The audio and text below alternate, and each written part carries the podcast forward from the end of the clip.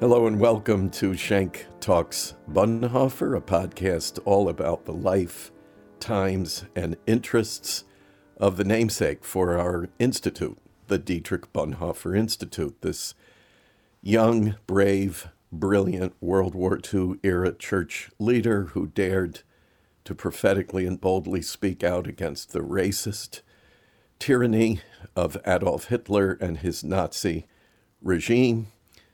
He lost his life in that struggle, but not before leaving us a wonderful body of literary work, mostly surrounding Christian life, witness, discipleship, ethics, and moral courage.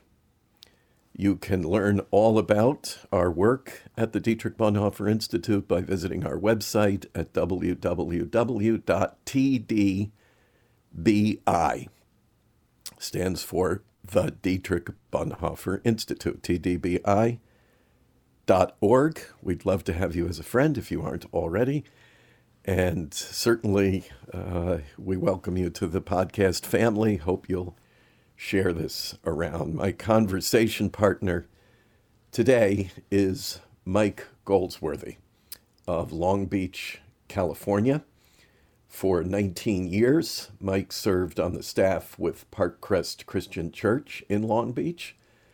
The last 11 of those years, he served as the lead pastor, transitioning the church towards multiplication models of church planting and discipleship communities while also shifting a largely homogeneous church towards more diversity, helping to create experiences for the church to live in the biblical tension of unity in the midst of diversity.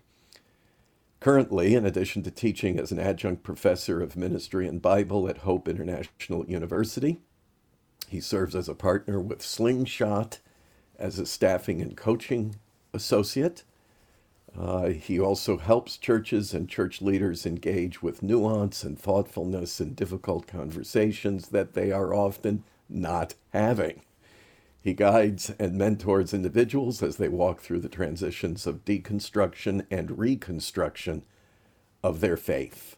He also works with churches and leaders who are finding new ways for the church to move forward in post evangelical realities. With his MA in transformational leadership, Mike sees leadership as something beyond just systems and structures, but as an investment in the growth of both individuals and teams to become who God designed and created them to be. Mike and his wife Allison have been married for 20 years with two teenage children. In the summers, you will often find them hiking, biking, and camping together. Mike, welcome to the podcast.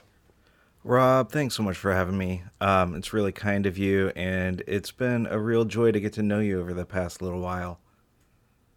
Well, likewise, and I missed a little uh, ring a ding here because I like to ring the proverbial Bonhoeffer bell when I find a nexus with uh, Bonhoefferian thought and philosophy, and I found it right there in reading your bio because. okay. uh, in your concept of leadership as something beyond just systems and structures. I think it reflects very much how Bonhoeffer approached that question. And the one thing I learned uh, while doing my doctoral work around Bonhoeffer I made the supreme and embarrassing error of saying to a Bonhoeffer scholar who was advising me, I said, You know, I'd like to distill Bonhoeffer down to like his three principles of leadership. And he said, You don't get Bonhoeffer at all. There's so much nuance in his thoughts. You cannot distill him down to any kind of outline form. So right there, I looked at that and said, Ring the Bonhoeffer bell. So you're already at home with us. I like that. I like you know, that Mike, what, what I like to do right out of the gate, um, because we call this our podcast family, is really to help our family members get to know you as a family member. And we are in the same family. Can we talk a little bit about your life story, your your life adventure? Uh, I know you weren't born a pastor, so something came before that. Yeah. Um, can yeah. you tell us a little bit of, of the Goldsworthy story? Yeah, absolutely.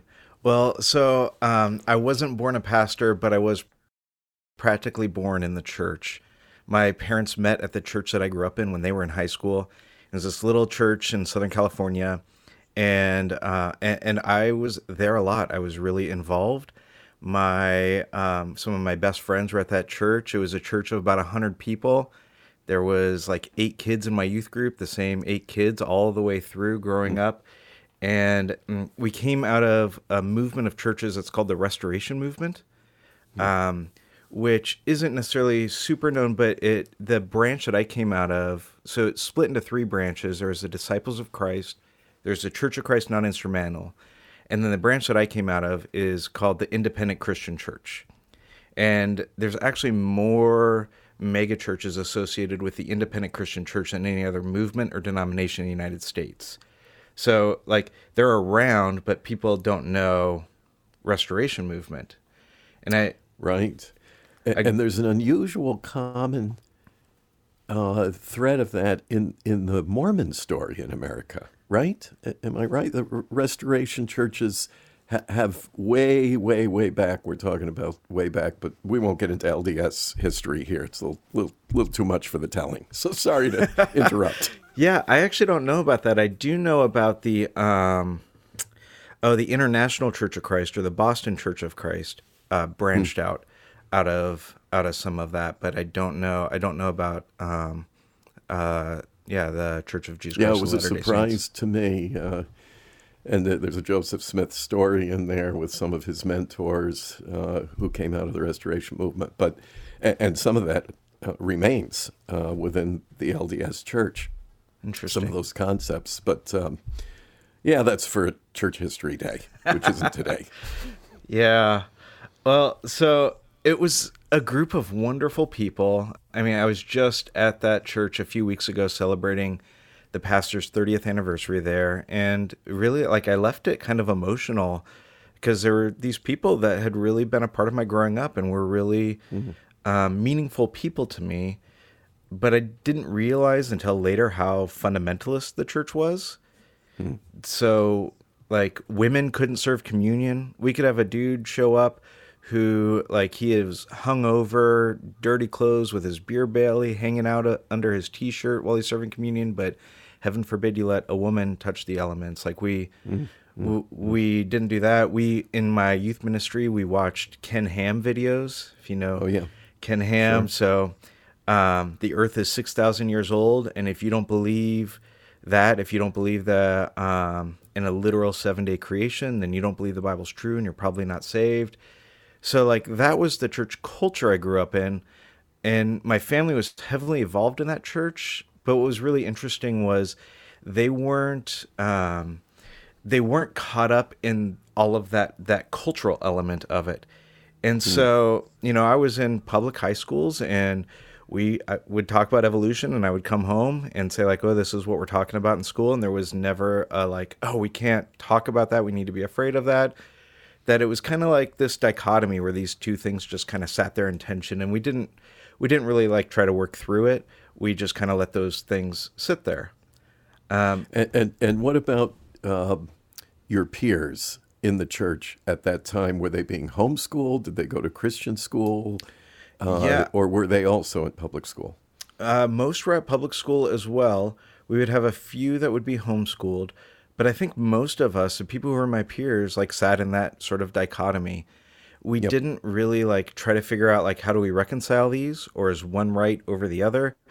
They just kind of sat there, and even like I remember asking my youth pastor one time that I was reading I was reading in Timothy where it talked about a woman not speaking, and I was like, "Wow, this seems really harsh." And I said, "What do we do with this?" It says women are not permitted to speak in church, like at all. And he's like, "Oh yeah, well, you know, it's like a different culture." And that's like all he said. So we didn't we had a we didn't have a high value of education. Hmm. And so as a result of that, like you just didn't have robust conversations around that. You just kind of would let those things sit out there. It was just alien. Yeah, you were you were aliens sojourning in an alien land when you were in school. Sure. Yeah. Yeah. Uh, uh, well, what you're describing, although I have to say, you know, the surprise I have here, you may have been surprised by what I said about the common uh, history with the LDS Church, but my surprise is I, I, didn't think of that branch of the of the church being, you know, fundamentalist leaning. That's surprising to me. Uh, but I, I, I get how you're describing that. Um, so, so you grew up in probably what is a quintessential fundamentalist oriented white. Uh, I don't think they would have used the term evangelical, right? That that branch right. doesn't traditionally use that term, but something that we know of very akin to a, a kind of white um, evangelical style church. Yeah, absolutely. And yeah, we probably would have never used the term evangelical, and a lot of folks in restoration movement won't claim that term. But the reality is, like, we were seeped in the waters of it. We were, we would take a group to Promise Keepers every year. We were using whoever's Bible studies, voter pamphlets were getting passed out from Focus on the Family. Like, all of the stuff of evangelicalism was sort of in our waters, whether we called ourselves that or not. Mm-hmm. All the amenities. all the amenities. All of the stuff. right, right. The, the bling, etc. um, and, and, then what happened? Uh, you received a call to ministry. Um, yeah. What was the transition to adulthood? Yeah, so I had thought I was going to be an architect. My dad is an electrical contractor and grew up around construction and all of that. And I thought I would go off to be an architect and was in school for that. And in the midst of that, really had a supernatural experience. I was on the freeway driving to pick up plans from an architect uh, for a project I was working on and had an encounter with God, like on the freeway, that was never kind of talked about in my church. These sort of like mystical, supernatural kind of encounters. And I didn't mm. know what to do with it. It was really powerful and overwhelming and experienced what I felt like at the time was the voice of God um, asking me to pursue ministry. So I actually changed majors, changed schools, and started started down a path of of um, working towards becoming at the time a youth pastor. Um, yeah, and with that, I ended up I ended up at this large church in Southern California. It was a large evangelical church growth oriented church in Southern California where I came to be their high school pastor. I came, my wife and I got married. We met in college and we got married and 2 weeks later we we were starting at this church. And um yeah, it was there. Big, that's a big charge for newlyweds. It, it was a lot. You know, we realized uh, a lot of our first like graduate class are essentially our peers now, and we're friends with them because we were like two years older than a lot of them, three years older than a lot of them. They're graduating. My first Sunday that I show up, I'm just kind of standing in the crowd checking out the the high school ministry, and you know we had around hundred high schoolers in it. And one of the girls, one of the seniors, uh, nudges her one of her friends and says, "Who's who's the hot new guy?" And then I got up on stage and got introduced as their new pastor, and they were super embarrassed. I imagine, and of course, we have a lot of podcast uh, family members here who are not at all familiar with you know American evangelical culture, and one of the reasons we actually do these conversations is to help us understand more about. Of course, I came out of that culture, wasn't raised in it, but joined it early on as a teenager.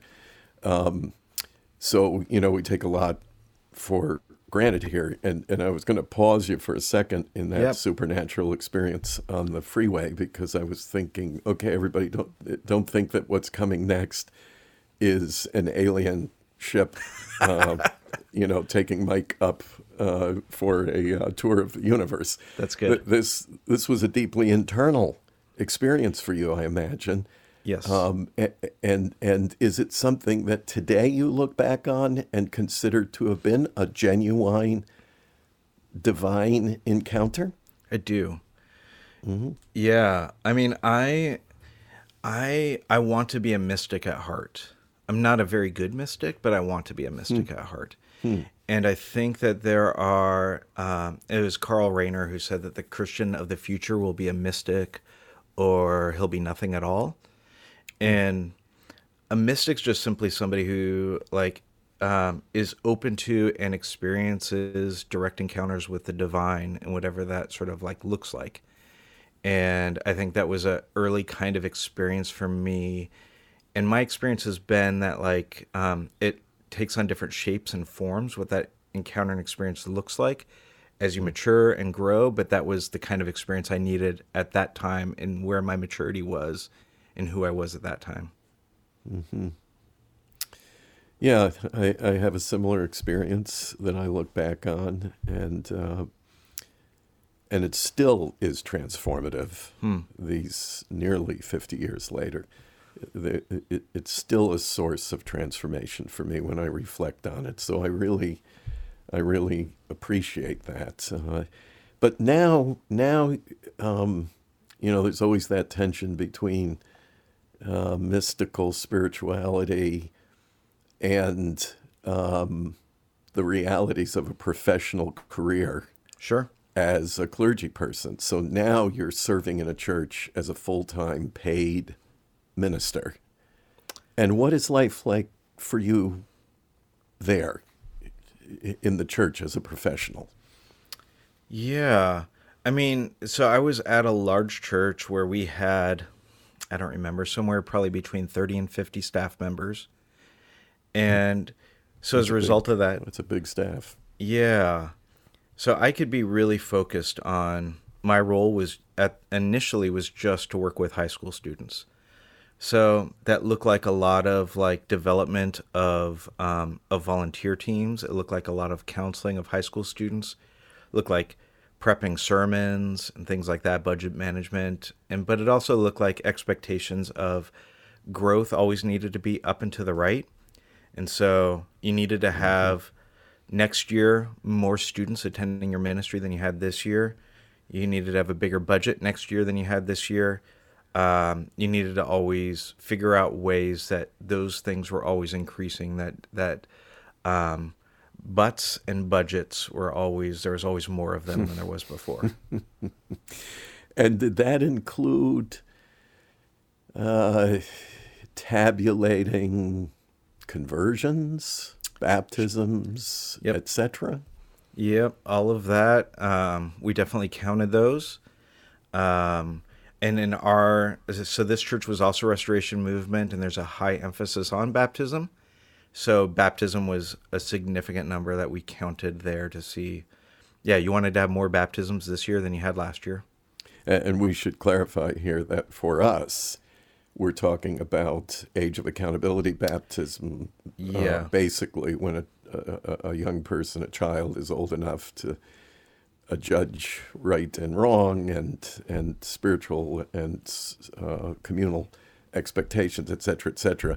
More like a bar mitzvah or bat mitzvah than than what um, those who practice pedo baptism or infant baptism would think of. Uh, we're not talking about more babies being born, especially to high schoolers, but probably probably didn't include that. that was always a catastrophe. But uh, but we're talking about um, young people coming in, having a spiritual or conversion experience, and then seeking baptism as the next step. Yeah, that's a good their spiritual clarification. development. We we would always refer to it as a believer's baptism that you had to Ah, be right. able to express belief for yourself and we always practice by immersion as well. So if you had been sprinkled um, even as an adult if that was the practice of the the tribe that you came out of, we would encourage rebaptism. Um, we wouldn't encourage rebaptism if somebody had been immersed already, but if you hadn't been immersed, we would encourage rebaptism. because literally baptizo means immerse or Totally. immersion. So you would take them what down to the beach and into the ocean, or would you uh, take the route of the tank, the, the kind of bathtub-like facility that's in many evangelical churches? Yeah, you know all you know all the ways. Um, well, we did do. both. So we had a beach baptism every year where we would bring a crowd of a few hundred people down to the beach to watch folks get baptized. We do that once a year, and then we would on any given Sunday we had a tub that was built into the church that uh, people could get baptized on any Sunday there. So my my baptismal story surrounding those two scenarios is I was baptized on a beach, but not in the warm waters of the Pacific, you know, in Southern California. For me, it was in the Niagara River in October, and oh I literally turned blue. My my lips were blue, and I was shaking uncontrollably. Not not because of some deep spiritual uh, experience, but because it was so darn freezing, and I still remember that. Uh, so I was immersed, you know, in a beach uh, baptism. Uh, but most of the baptisms that I would participate in in my ministerial uh, career was in the tub uh, up at the top of the platform at the front of the church or somewhere else in the building. Uh, so, uh, you know, it's all very real to me. And, and, and the folks who are listening, we probably have more folks who don't know the ways of evangelical hmm. religious life than we do have them. So, yeah, I'm, I'm hoping this is educational for our family as yeah. much as anything else. And and and so you go on, and uh, and obviously from the bio that I read, uh, you have a very successful ministry at this church. And I, I don't mean to vulgarize it, but you kind of climbed the ladder within the life and work of the church. I did.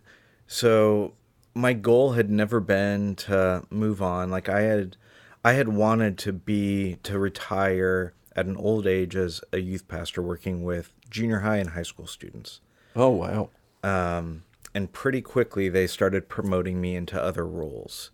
Hmm. And um, I was working under a pastor who had been the senior pastor of our church for uh, 30 years at his retirement, and he was getting close to that. And they had decided to put together a transition plan where they would bring somebody in as the next uh, senior pastor, and that they would spend two years working together as the previous senior pastor moved into retirement and this person took over and I was asked by the elders, which is the sort of like governing body, the board of the church, if I would consider uh, going through an interview process to step into that role, and I ended up doing that. And so, yeah, 29 years old, I ended up taking over the church, and so we were mm. a mega church with multiple campuses and several million dollar budget. And uh, at the time, I was one of the youngest mega church pastors in the U.S. I would think so, and again, I think most people can imagine what a senior pastor does, but can you just lay it out for us? Um, you know, what did you do in that leader role of sure. the church? Yeah, I mean, for all intents and purposes, you're the CEO of of a nonprofit organization, and so you're you're concerned with the budget, you're concerned with the income and things like that. You're concerned with just the weekly rhythm of the church life and i became very concerned with the formation of our people meaning like what kinds of people are is the systems that our church is doing what kinds of people is it creating and what kinds of people do we want it to create so we'd spend a lot of time strategizing around that um, i led our staff team and so we had a large staff which also included a, a preschool so i would lead that team I would do some counseling. I didn't do a lot of counseling because, frankly, I'm terrible at it. And mm. I don't know. I would have multiple couples that were in crisis come to me, and I I think my percentage of how many of them uh, didn't move into divorce was low. So we kept me away from doing that sort of work. Yeah, then there's that.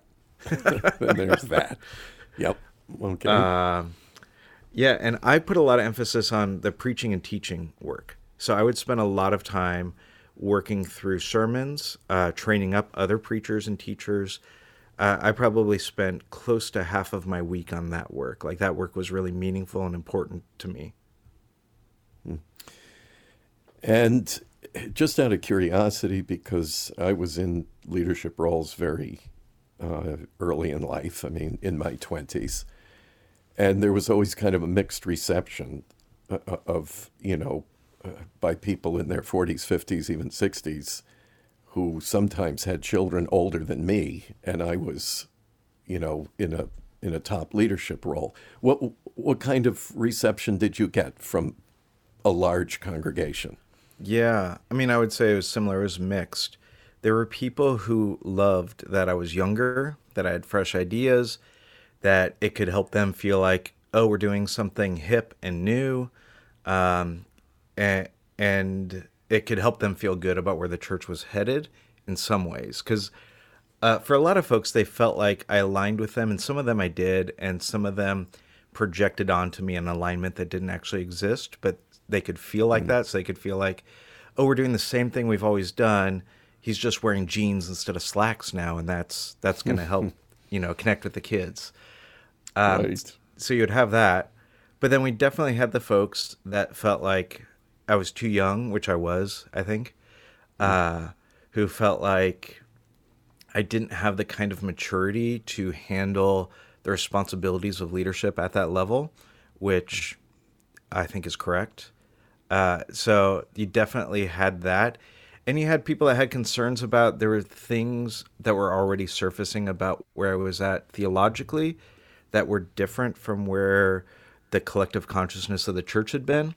And as people got maybe just like senses of it, because some of it wasn't explicitly being said, but as people got senses of it, there was definitely concerns that were being raised by some of the by some of the folks who are a little bit older. And were they drawing conclusions like that's what we get for appointing a young whippersnapper as lead pastor, or what, what, what, or was it something more profound, deeper, and more complex than that? Yeah, I think it was more complex than that. I don't think they would have attributed it simply to my youth, but I think it's plausible that they would have seen my youth as a part of it, that I would have had a naivete that would have allowed me to be exposed to and opened up to ideas that were going to push us in directions that they felt like were not the the true directions that the church should head in. So before we get into a discussion of those differences that you held to, uh, I want to pause for a second and just say if we took a snapshot of you now in this role, uh, you are the did did was the title lead pastor? Yep. Yep. So you were lead pastor of a California megachurch that sounds like, on the whole, it was pretty healthy financially, um, relationally. Uh, you haven't you haven't alluded to any catastrophic tension inside the church oh, or, or scandals. Yeah. Um, and maybe you'll get into that. But but for the moment, if I took a snapshot, I'd say, wow, at that stage of your life, of your calling, of your career, it looks pretty ideal. There must have been a lot of aspiring young pastors out there who would look at you and say, wow, that's where I want to be someday. Isn't he blessed? He's really got everything, you know, going that you could dream of at that stage of life and with the aspirations, the, the uh, ministerial and spiritual aspirations, um, maybe even financial. I'm sure they took good care of you. So, all of that to say, looked like I mean, from what you're describing, that's pretty perfect. That's a pretty perfect life for someone like you or me at that stage of, of our orientation to the world and, and, and to those we loved and, and to the God that we worshiped. But it sounds like there was something just a little off, maybe in the interior world. What can yeah. can you take us there? Yeah, well, there was um, I should say it was not necessarily a perfect scenario, and I didn't oh. realize oh. how much it wasn't a perfect scenario until I took it on. Mm. And so we were we were not in good shape financially when I took it over, and I didn't know how to handle all that. So about a year into being senior pastor, I had to lay off nine people in a day, And so imagine Wow. a 30 year old laying off people who have, you know, kids in high school and college. Um, I caught our operations uh, director had been embezzling from the church for seven years. And oh, wait. so okay. I uncovered that. so So- everything isn't as it at first appears. Yeah, so there was more that was going on that I was not equipped to be able to handle. And I like to say that like I got through into the deep end of the pool. I had no idea how to swim, and there was a lot of people who were standing around the pool and they were cheering me on, like they were all for me, but nobody was jumping in and swimming with me. And I didn't know how to get somebody to swim with me. I didn't know, like I was 30 at that point. And I didn't know like what do I need and how do I need it. So it was like this environment that was really supportive and yet like unsupportive at the same time, if that makes sense. Yeah, sure. Uh, so um, things were not as happy at uh, at Happy Church, yeah. um, and So- and that is that's that's an enormous burden. What you just described uh, is an enormous burden. So that, yeah, so that starts taking its toll on me. And then the other is, yeah, that there is a discrepancy between who the church is and who I am.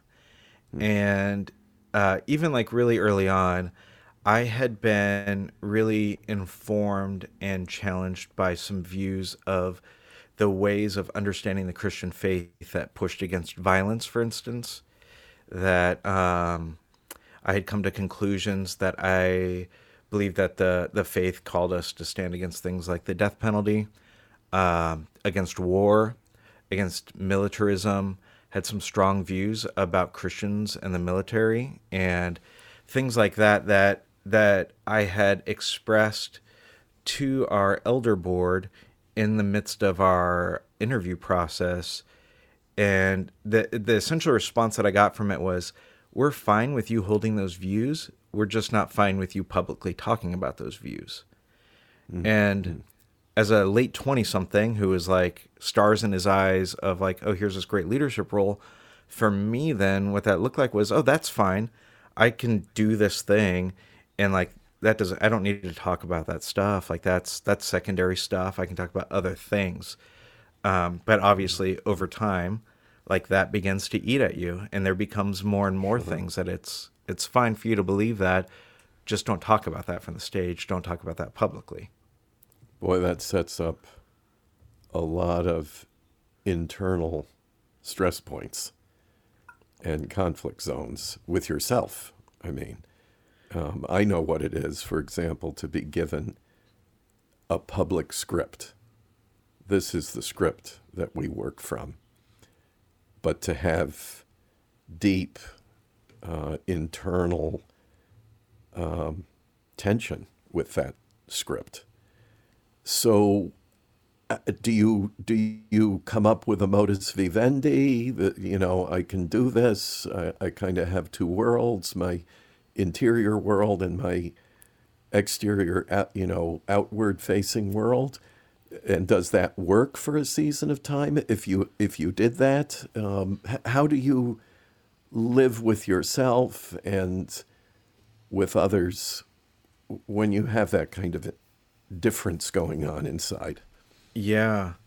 Well, for me, a lot of how it would have to, like, the public sort of piece of it was I was preaching every week. And I would come across things that I was teaching on that it was like, how do I not talk about this? And the phrase that I started using to like convince myself at the time was I said, well, I can lead people to a cliff and they can jump off on their own if they want to. I just hmm. won't push them hmm. over the cliff. Hmm.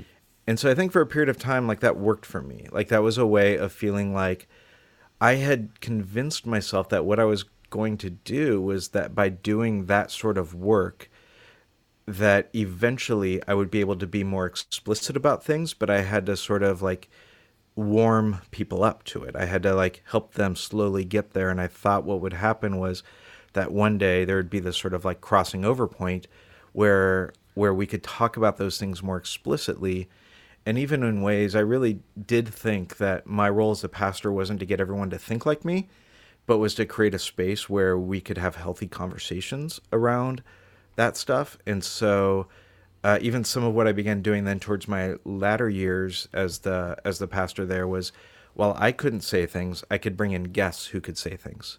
So I would strategically bring in guests to either preach or to hold some sort of like we would do these Sunday evening forums around uh, culturally relevant topics, and we would bring in somebody at those to sort of push some boundaries that um, I either had been told explicitly I couldn't push, or I created my own because some of it wasn't explicit, right? It was my own sort of per- perception of I can't talk about this stuff, I can't push these things forward. So there was definitely like I was trying to figure out ways to do that, um, but they they definitely because it hadn't been explicit from me in some sort of way, it was creating within the church a sort of sense of like confusion about who are we, where are we mm. at on these things, what do we actually think about these things, and a church, especially a large evangelical church, really sees its senior pastor or lead pastor as like a figurehead that represents the church. So mm. anything that I would say would for them seem like this is now what our corporate body believes and buys into as opposed to like no this is the pastor trying to challenge us not on what to think but how to think. So do you stay within a sort of safe zone there for a while? Um, are there are there some dangerous moments where the tension grows to a place of conflict, or you know, do you kind of yeah go along to get along, and how long does that last before moments of of truth and decision making arrive for you? Yeah, well, I definitely would have moments so I, um, before the 2012 presidential election, I preached a series on politics in the church, which is not a part of the church growth strategies that they tell you to do. Right. And, um, and really, in a lot of ways, tried to do some things to create space in our church to say we actually had a really healthy contingency of people in different political parties for different reasons. And I went out in our parking lot one day and I counted bumper stickers for that was the Obama McCain election. And right. I counted bumper stickers for each of them. And it was almost 50 50 in our parking lot. Wow. And so I got up on the stage and I held that up as this like, here's this beautiful like picture of who we are as this church that holds these tensions together.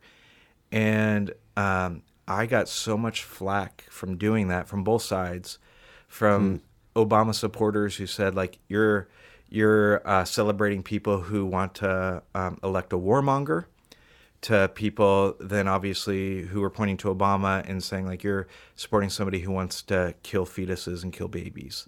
Mm-hmm. And mm-hmm. so had had both of that and one of the things that I realized had happened in our church was that we had I started calling it a pseudo unity that we had like a don't ask don't tell policy around stuff and as long as we didn't talk about it, there could be differences in the church. But as soon as we like tried to engage in those differences, they came to the surface and they had just been sitting beneath the surface and they would sort of bubble over. So I definitely found that in 2012 before the election, and we lost, I want to say, two to 300 people, if I remember right, uh, after I preached that series. So we had a few hundred people leave the church, most of whom were mm. pretty conservative because I wasn't mm. essentially giving religious right talking points. And that's a real mark against a pastor, particularly in a megachurch, but I think in any evangelical church, if you have a walkout for any reason, um, that's a mark against your.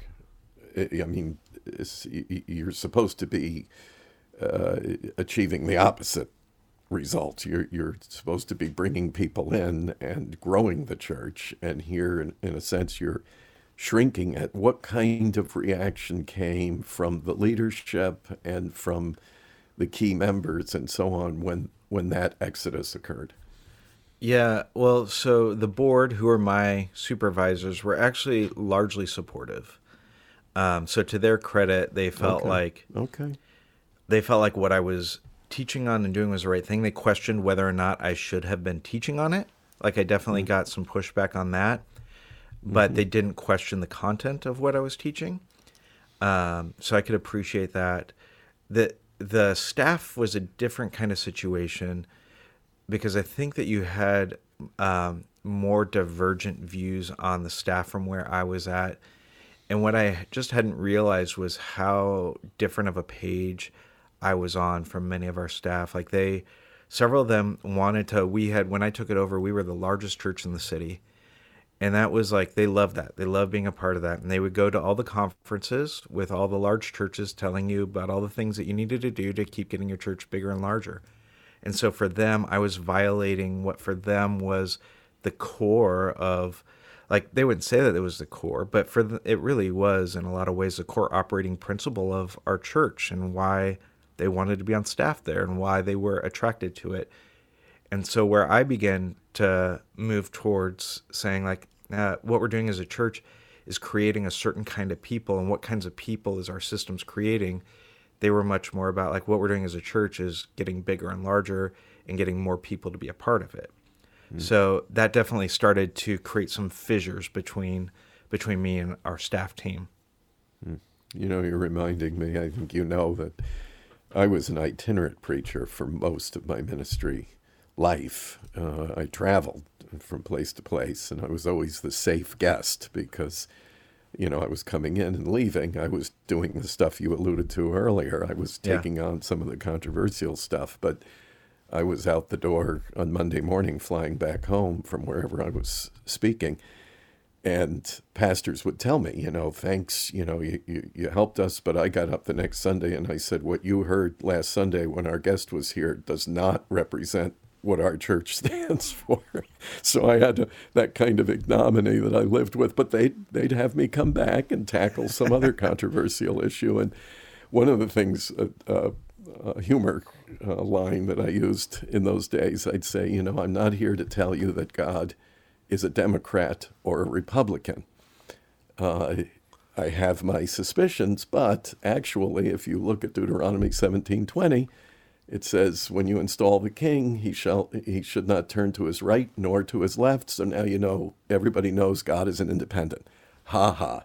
But I would be told by my host pastors, everybody loved everything you said, except when you got into that Democrat Republican thing.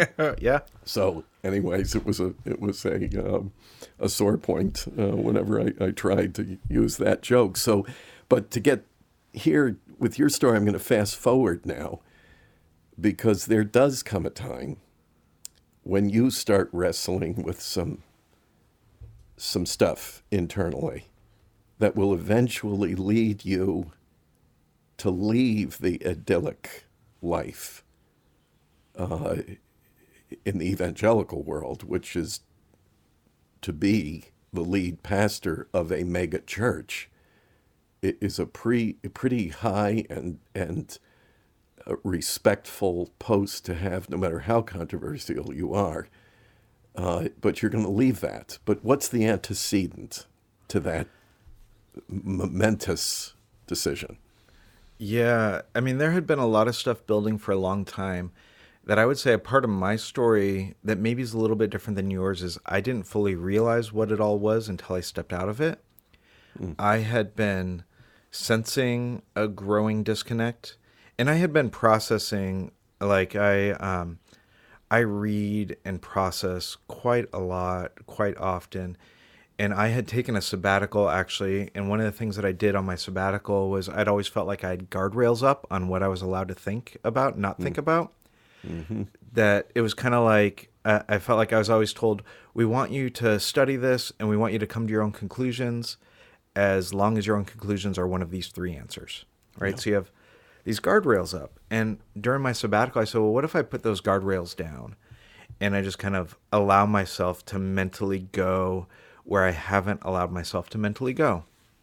And so that looked like being real honest in uh, wrestling through LGBTQ inclusion in the church, for instance, wrestling th- through um, uh, a uh, inclusive theology of salvation, heaven and hell stuff, um, it looked like kind of the things that like you don't touch. It, loo- it looked like getting a lot more honest about views around violence and um, and war and militarism in the church, and where I had sort of like uh, uh, held some things that I hadn't been um, honest in my convictions about the way that I was living them out, things like that.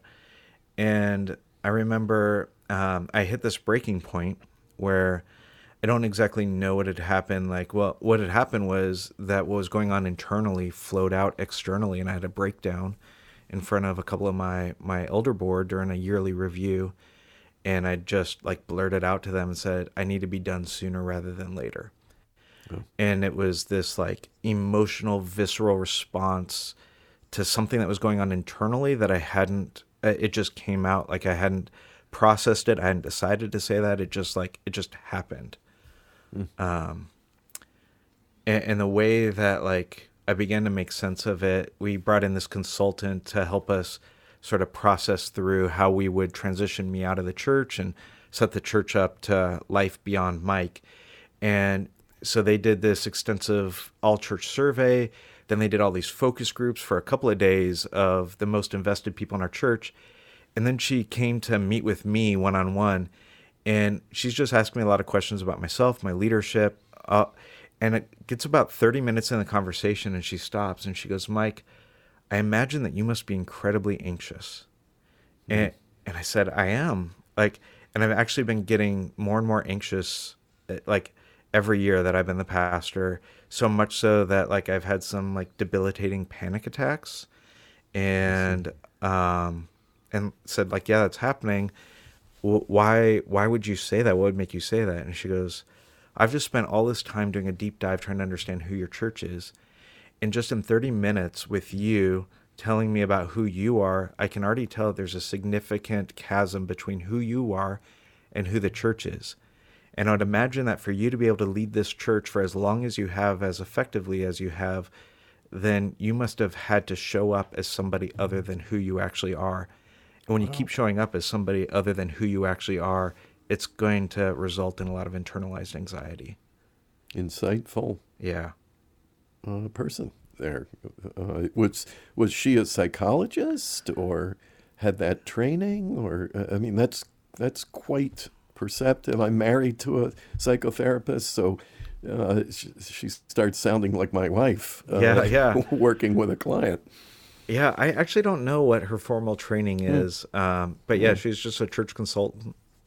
Yeah, yeah. So, so do you sit with that and uh, c- contemplate its its implications at that point, or do you compartmentalize and kind of go on uh, with with the plan?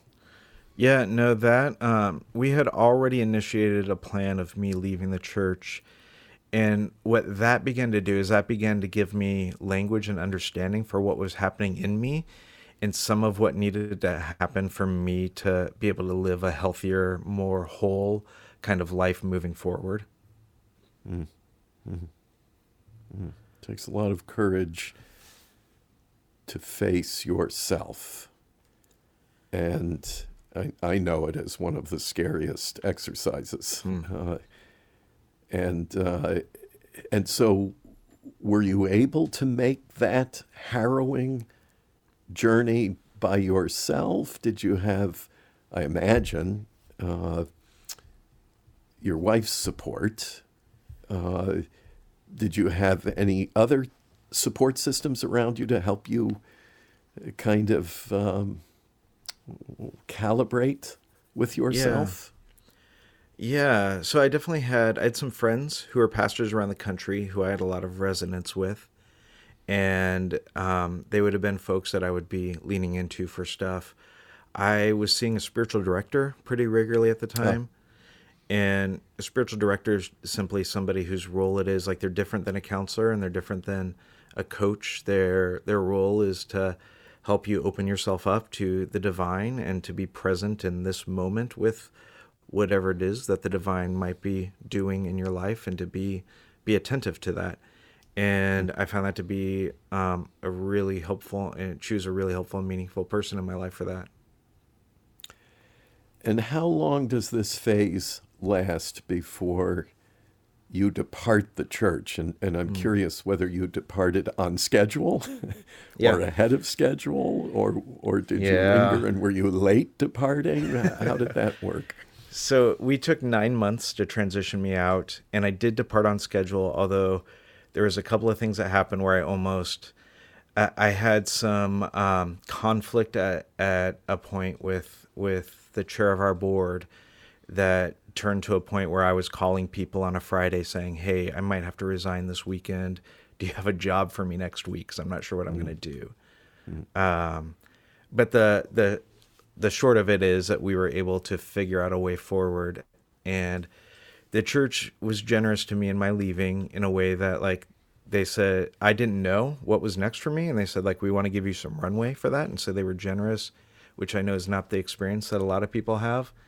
Yeah. Um, but one of the things that we had worked out was I said if uh, if you want like if we want to have me go through this time, then if you can give me a runway, then I can guarantee you an end date, and that will give me a space to start to f- not even think about what's next until I leave here and to give my full attention to this place as long as I'm here, which in a lot of ways like was what I wanted to be true cuz this church had had given me a lot of opportunities and like it was both the source of a lot of pain in my life, but it was also the source of a lot of like opportunity and um, relationship and it had been really meaningful to me. So it was obviously a really complex relationship, but I wanted to do my best to figure out like how do I honor this church well in leaving and if I can be fully invested here uh, in doing that before I have to figure out what's next, then then I would like to do that.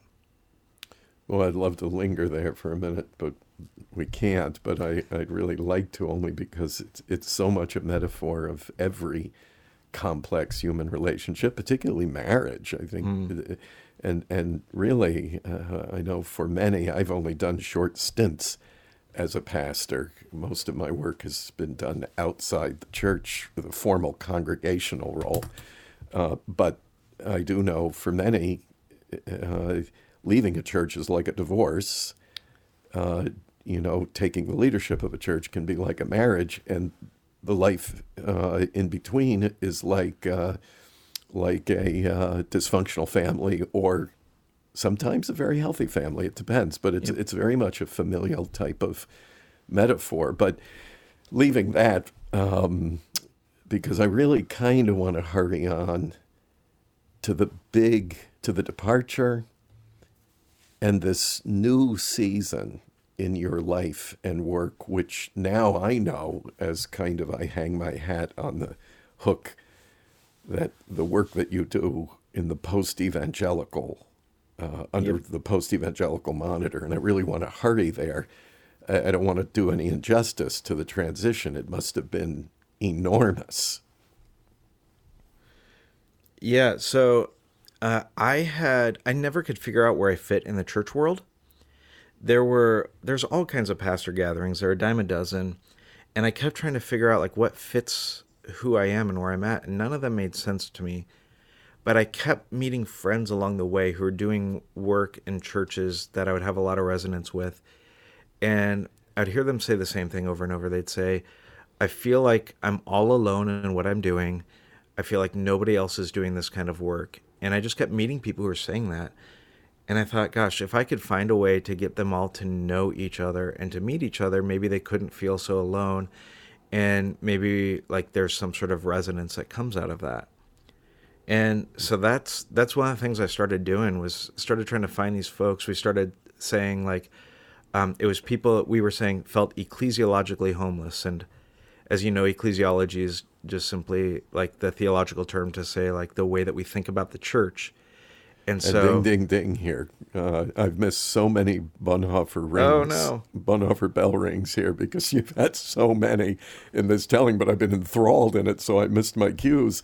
But, uh, but I'm ringing one here because, of course, if Bonhoeffer could be described as anything from early on uh, in his ministry formation and life and work, it was that he was uh, ecclesially homeless uh, and even stopped attending church hmm. for a large part of his life and work. I didn't know he that. He absented himself from the church entirely because he couldn't find the church. He said he couldn't locate the true church anymore.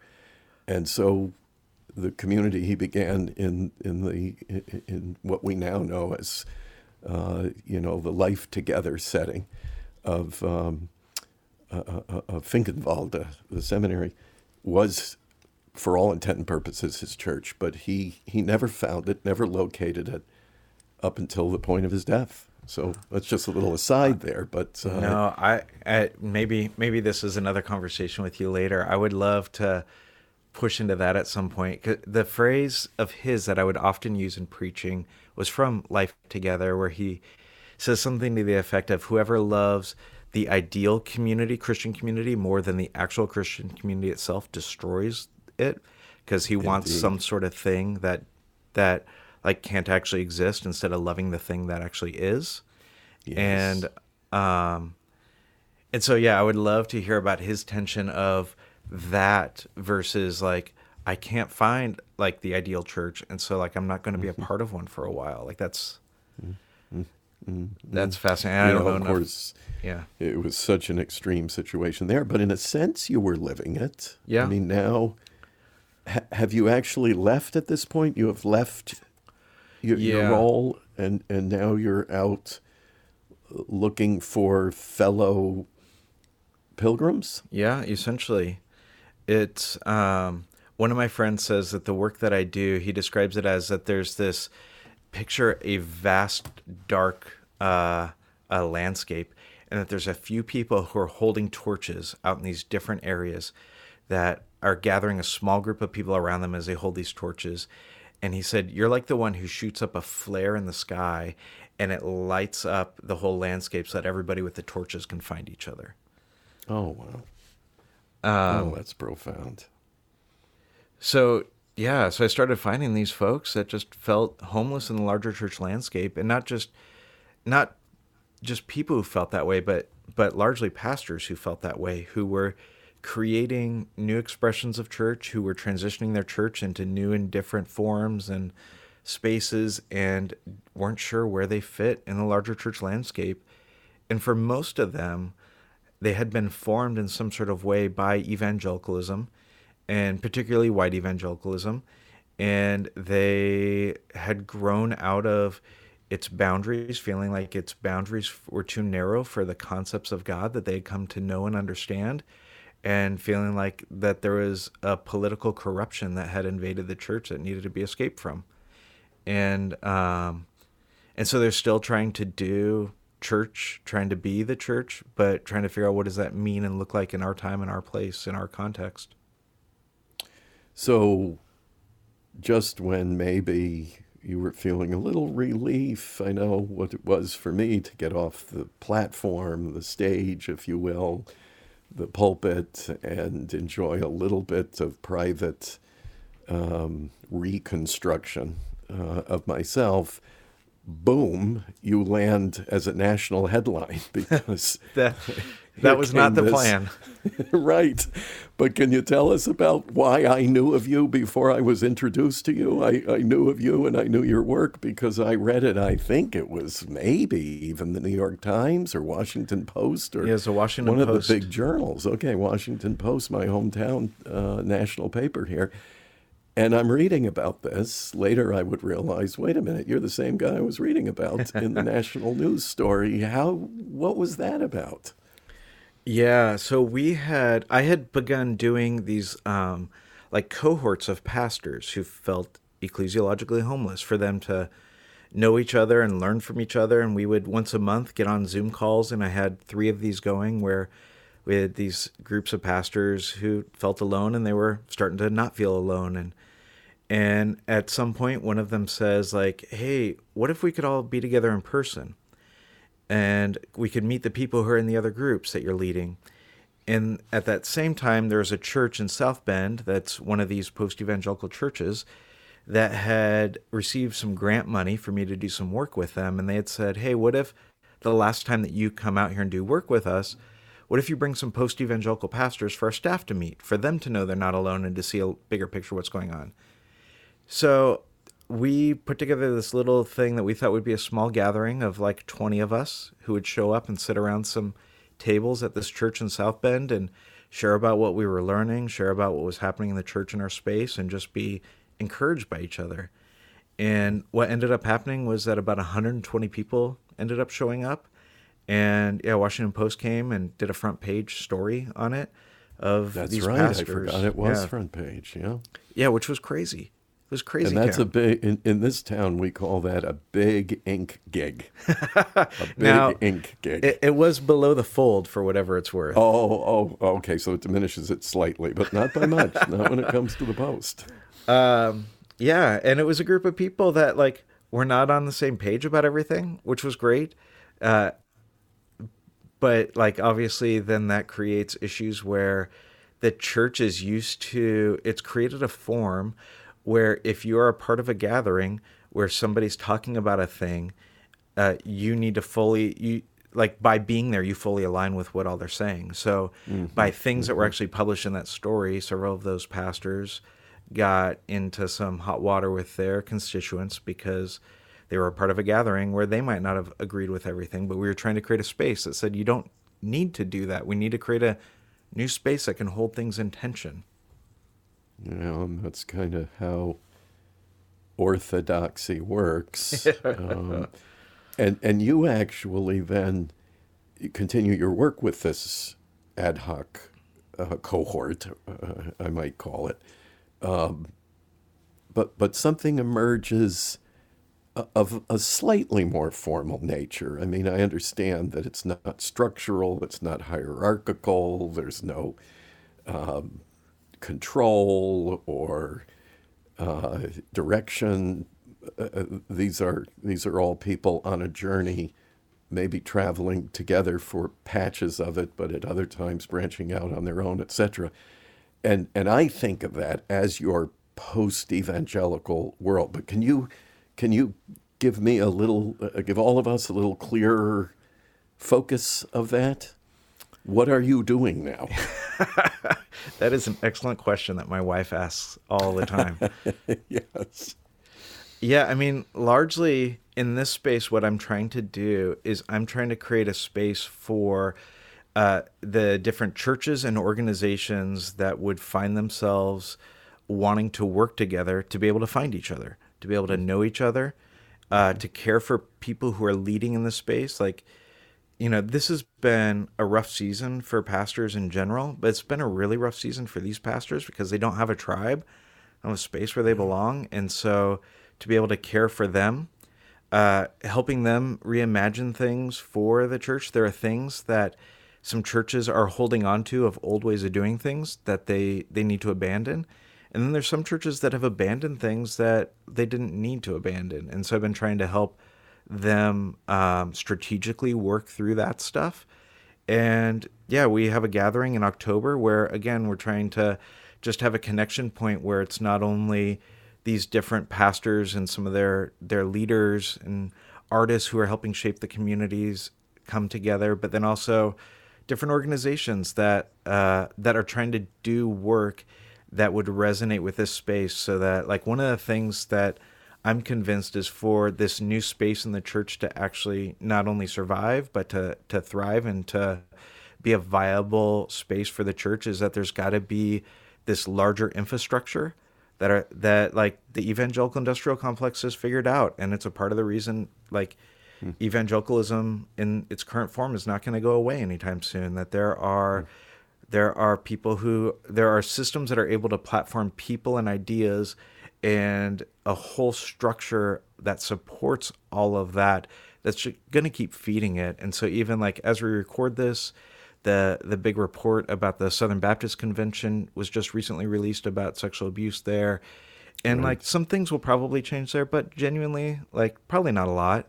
Mm. Um, because there's a larger it doesn't need to. There's a larger structure that can support those systems going on. And so some churches will defect some key leaders will step out of it but it will it will largely continue on for another you know it's going to be 50 years before we see significant changes there so there's So part of what I'm trying to do is trying to figure out how do we bring together. There are people and work that's being done that already would support this system. They're just not connected with the churches. They're not connected with the pastors. I'm trying to figure out ways to help them connect with each other. Hmm. You know, when uh, you probably know this story, and, and a lot of folks will, but um, when Dietrich Bonhoeffer made his announcement to the family, to his largely non religious family, that he was going to pursue, pursue theology. And that as a cleric, uh, as a minister, and not as an academic. Um, his family members were scandalized, especially two older brothers who said, How could you give yourself to a corrupt and moribund entity like the church? Huh. And his response at age 14, being as precocious as he was, he said, Then I shall reform the church. Hmm. And I think of you, Mike, as a modern day reformer, as a Luther, as a Bonhoeffer, as uh, a Zwingli, as you know, so many uh, through the years, uh, through the millennia uh, who have set about to reform the church. And your work in deconstruction and reconstruction, helping people through that very, very difficult and, and life altering experience, um, is for the betterment both of the church, for Christian believers, uh, for the society, particularly uh, the very fractured American populace, uh, and and I don't think it's too big to say for humanity. Mm. Uh, it's really, really big and important work, and particularly when we see what politicized evangelicalism, um, uh, morally bankrupt evangelicalism, uh, you know, self aggrandizing uh, American evangelicalism, the, the damage that has been done to individuals and uh, to a country, and even arguably to a world, that work is more important than ever. So, uh, with that massive encomium, uh, you got a lot on your shoulders now uh, after that outtake. But um, how can people follow along with the work that you're yeah. doing? How do they find you? We're going to put all these links. Everybody, don't get nervous if you don't have a pen, because uh, we're going to put these live links uh, in the text surrounding this podcast. But just for those who don't necessarily want to look down right now at their phone and they're just listening, how do they find you? Yeah, well, can I first say that was a really, really, that was all really kind of you to say and um, I mean um, it, and you made it easy to say. Well, yeah, it's really generous and gracious of you to say all those things. And there are um, there are people who are doing the hard work of like uh, of of reimagining the church and are like building something and all I'm getting to do is like find them and help them know each other and so I feel like, um, yeah, there are women and men who are doing really significant, beautiful work that is, like I say, like it, it's a human project. I mean, I think like Christianity yes, it at its heart is not about trying to make more Christians. It's about trying to live, trying to help humanity live a flourishing kind of life together. Um, ding, ding, ding, ding. Uh, so yeah, all that to say, like there are women and men who are creating these kinds of churches, doing the boots on the ground hard work of it. That I'm so, I'm really grateful for them, and it, it's one of they're the reason. Like I'm still, I still believe in the church and believe in the possibilities of the church. Um, for folks to stay in contact with me, I'm terrible at creating all this kind of stuff. So at some point I'll get better at it. But I've got a little website that's got some stuff up on it.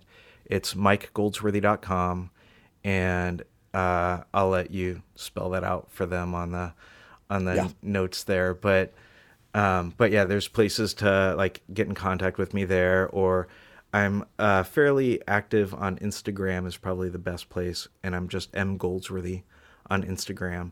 And uh, point people to the stuff that I'm doing through those, through whether it's um, podcasts or events that we're hosting or um, yeah, other kinds of gatherings and experiences that we have. And and I try to also I've got a newsletter you can sign up for on my website, and I try to every once in a while on that to include other organizations to point people to to other uh, works that are going on that people should know about. So that's a good connecting point as well. Well, let's use an old reference in the American white American evangelical world. Uh, let's let's pop an Operation Andrew here, everybody. And when you talk to evangelicals, lay or ordained pastors especially, uh, but uh, ministry leaders of all kinds who find themselves outside the boundary lines, uh, who are exploring new and forbidden territories. Uh, please tell them about the work that Mike is doing and show them that there is uh, a place of refuge, uh, that there is a family out there, uh, that there are fellow travelers, companions on what Jesus referred to as the narrow road, uh, the one less traveled, uh, to borrow a, the title of a, of, of a book of long ago. Um, so, all that to say, Mike, I'm I'm so um, more than than happy and delighted uh, to be connected with you and and to have your company. And uh, we're podcast buddies. People find your podcast, they're going to find me hanging around that space. And now, when people come over here at Schenck Talks Bonhoeffer, they're going to find you. And I hope we find each other in a lot of crossroads because the work you're doing is critical, critical to the well being of the world. So, thank you for joining me in the conversation. Folks, thanks for your patience with our long discussion here. I hope it's been as rich for you as it's been for me. And, Mike, I'm going to look for the next available opportunity to do something together. Yeah, I can't wait. I can't wait. Thanks for having me on, Rob. And thanks for the work that you're doing. It's really important and it's needed. And it's yeah, one of the things that's going to help us as we continue to reimagine the kind of the kind of world that we want to be a part of and create and the kind of world that we're supposed to be a part of and create. Hmm. Let us say amen. All right. Thank you, one, one and all, for joining us today in this uh, kitchen table conversation. Uh, glad you eavesdropped, and I'll look forward to being with you next time.